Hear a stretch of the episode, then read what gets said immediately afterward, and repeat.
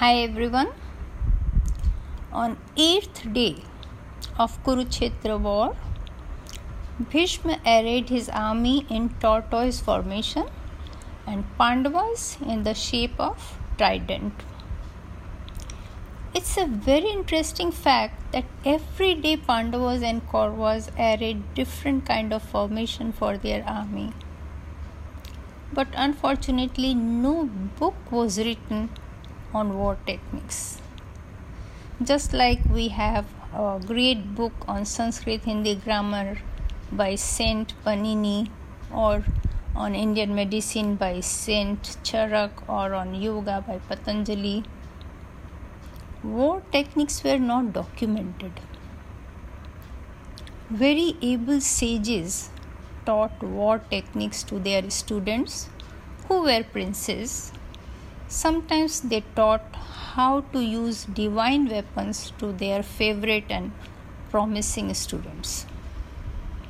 So these techniques were mostly passed on from one generation to another. This is also interesting to learn that men and women could marry demons and snakes. Like Bhim married Hidimba and had a son, Ghatotkacha. Arjun married a snake princess and had a son, Iravan. That speaks about the freedom that people had to make the choices in their lives. That day, that is the eighth day of war, in short, Bhim killed eight more brothers of Duryodhana. Duryodhana was inconsolable. And Iravan, son of Arjun, was killed by demon Alambus. Though Iravan was very brave and powerful too, but it happened. Arjun was very, very sad. He told Krishna, "Vidur has told the truth when he said that if war takes place, both sides have to go through lot of suffering. Why are we bringing such wretched destruction to each other just for property? What joy will we find in the end? Now I realize why Yudhishthir said five villages will suffice. But Duryodhana did not agree for that. From both sides we are committing so much sins. I am fighting because otherwise people will think I am a coward. But when I see dead warriors in battlefield, my heart fills with unbearable pain. How wicked are we to carry on such unfortunate and sinful thing as battle?" War on eighth day was very intense. Both sides fought very bravely, but Bhim, Abhimanyu and Ghatotkacha defeated Kaurava's army and warriors in many places. Ninth day of war, Duryodhana was very annoyed with Bhishma, grandsire.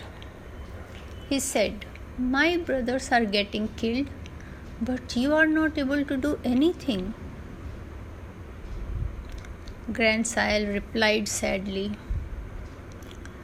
"Like ghee is poured in fire for sacrifice, I am finishing my life for you.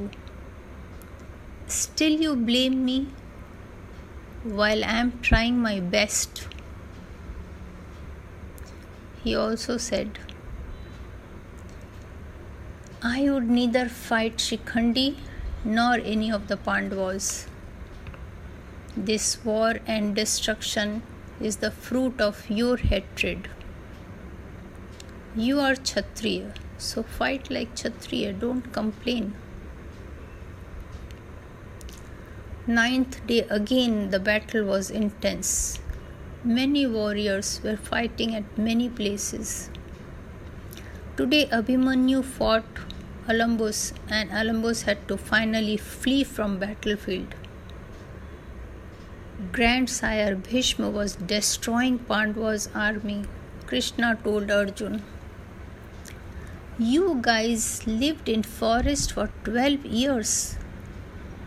Please kill grandsire and win the war." Arjun replied, "I would listen to you, Krishna, but I would be happy to live in forest rather than kill grandsire." Krishna drove Arjun's chariot in front of grandsire. Arjun started attacking him, but it was an heartless effort. Krishna got angry and again ran to Bhishma with his Sudarshan Chakra to kill him.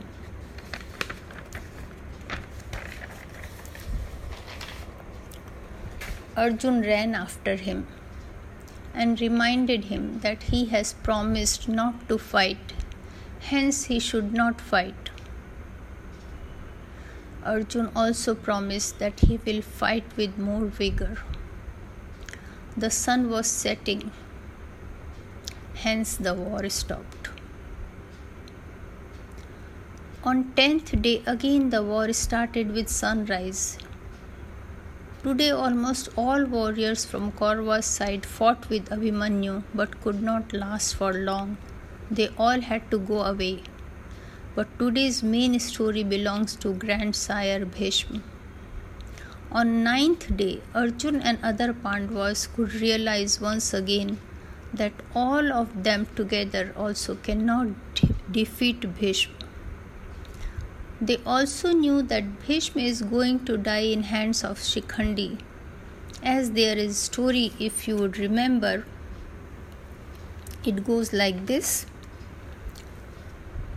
that once king of Kasi had organized an event where he invited all the princes suitable to marry his three daughters, Amba, Ambika and Ambalika.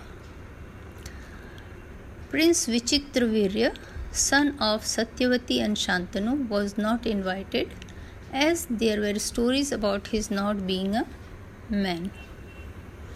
Bhishma was not happy.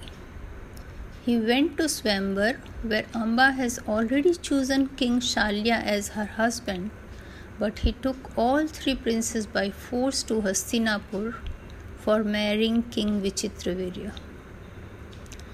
Many kings and princes tried to stop him, including King Shalya, but Bhishma was very powerful and nobody could stop him. When they reached Hastinapur, Amba told him that she has garlanded King Shalya and wants to marry him. So Bhishma sent her to King Shalya, but King Shalya said, "I lost to Bhishma, hence I cannot keep you," and sent back Amba. Now Vichitravirya also refused to marry Amba, as she wanted to marry King Shalya. So Amba asked Bhishma to marry her. But Bhishma has taken an oath, oath of celibacy, so he could not marry her. So she wanted to punish Bhishma for spoiling her life. So she went to forest and worshipped Kartikeya and asked him to kill Bhishma. But Kartikeya said that he had left path of violence, so he cannot kill him, but he would give her a garland of ever fresh lotus flower. Whoever wears it will be able to kill Bhishma. But no one agreed to bear, bear it. So this time Amba worshipped Shiva and asked for the same boon. Then Shiva told her that she will kill him in her next birth, when she will be born as man and remember her last life and hatred towards Bhishma. So that is the story. There is one more story relevant here. Bhishma was given a boon by his father that he would die only when he wants to. So everyone knew that Shikhandi will kill Bhishma. So Arjun planned to reach Bhishma along with Shikhandi, and Duryodhan tried to cover grandsire Bhishma with all his warriors so that no one could reach him. And they also planned to kill Shikhandi. Shikhandi was badly wounded and lost consciousness, but again he regained consciousness. So with lots of fight, Shikhandi and Arjun could reach near Bhishma. Both of them started shooting Bhishma. Arjun was behind Shikhandi. Bhishma grandsire invoked divine weapon and killed more than ten thousand army men, horses and elephants in a very small period of time.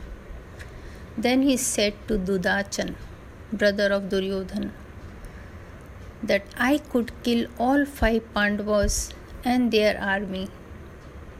But Krishna is with them, who is Vishnu. Hence their victory is decided. I cannot come in the way of dharma, that is righteousness. I have done my duty towards Hastinapur and Duryodhana.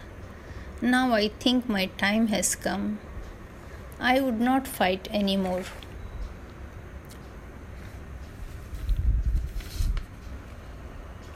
By the time Shikhandi and Arjun covered Bhishma with arrows, and he fell down from his chariot. He did not fall on the ground because there were so many arrows sticking on his body that it looked as if he was lying on a bed of arrows. His head was hanging. He asked for something to support his head. Duryodhana quickly got cushions, but Bhishma asked Arjun to get him a cushion worthy of a warrior. So Arjun put three arrows below, below his head to make him comfortable.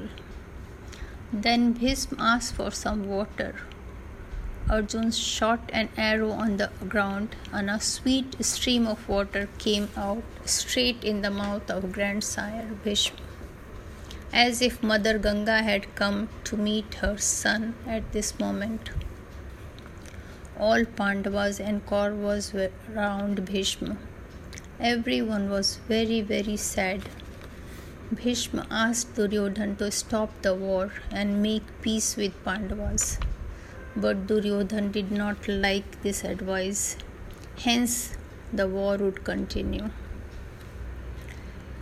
Arjun said to Krishna, I must have sinned gravely in my last life, that I had to go through such situation in my life which no Kshatriya had to go through. Grandsire is my father, grandfather, everything. Because of him we got life, knowledge, respect. A Kshatriya, a warrior, father, teacher, protector, benevolent. Grandsire is the only person who always thought well of us without expecting anything in return.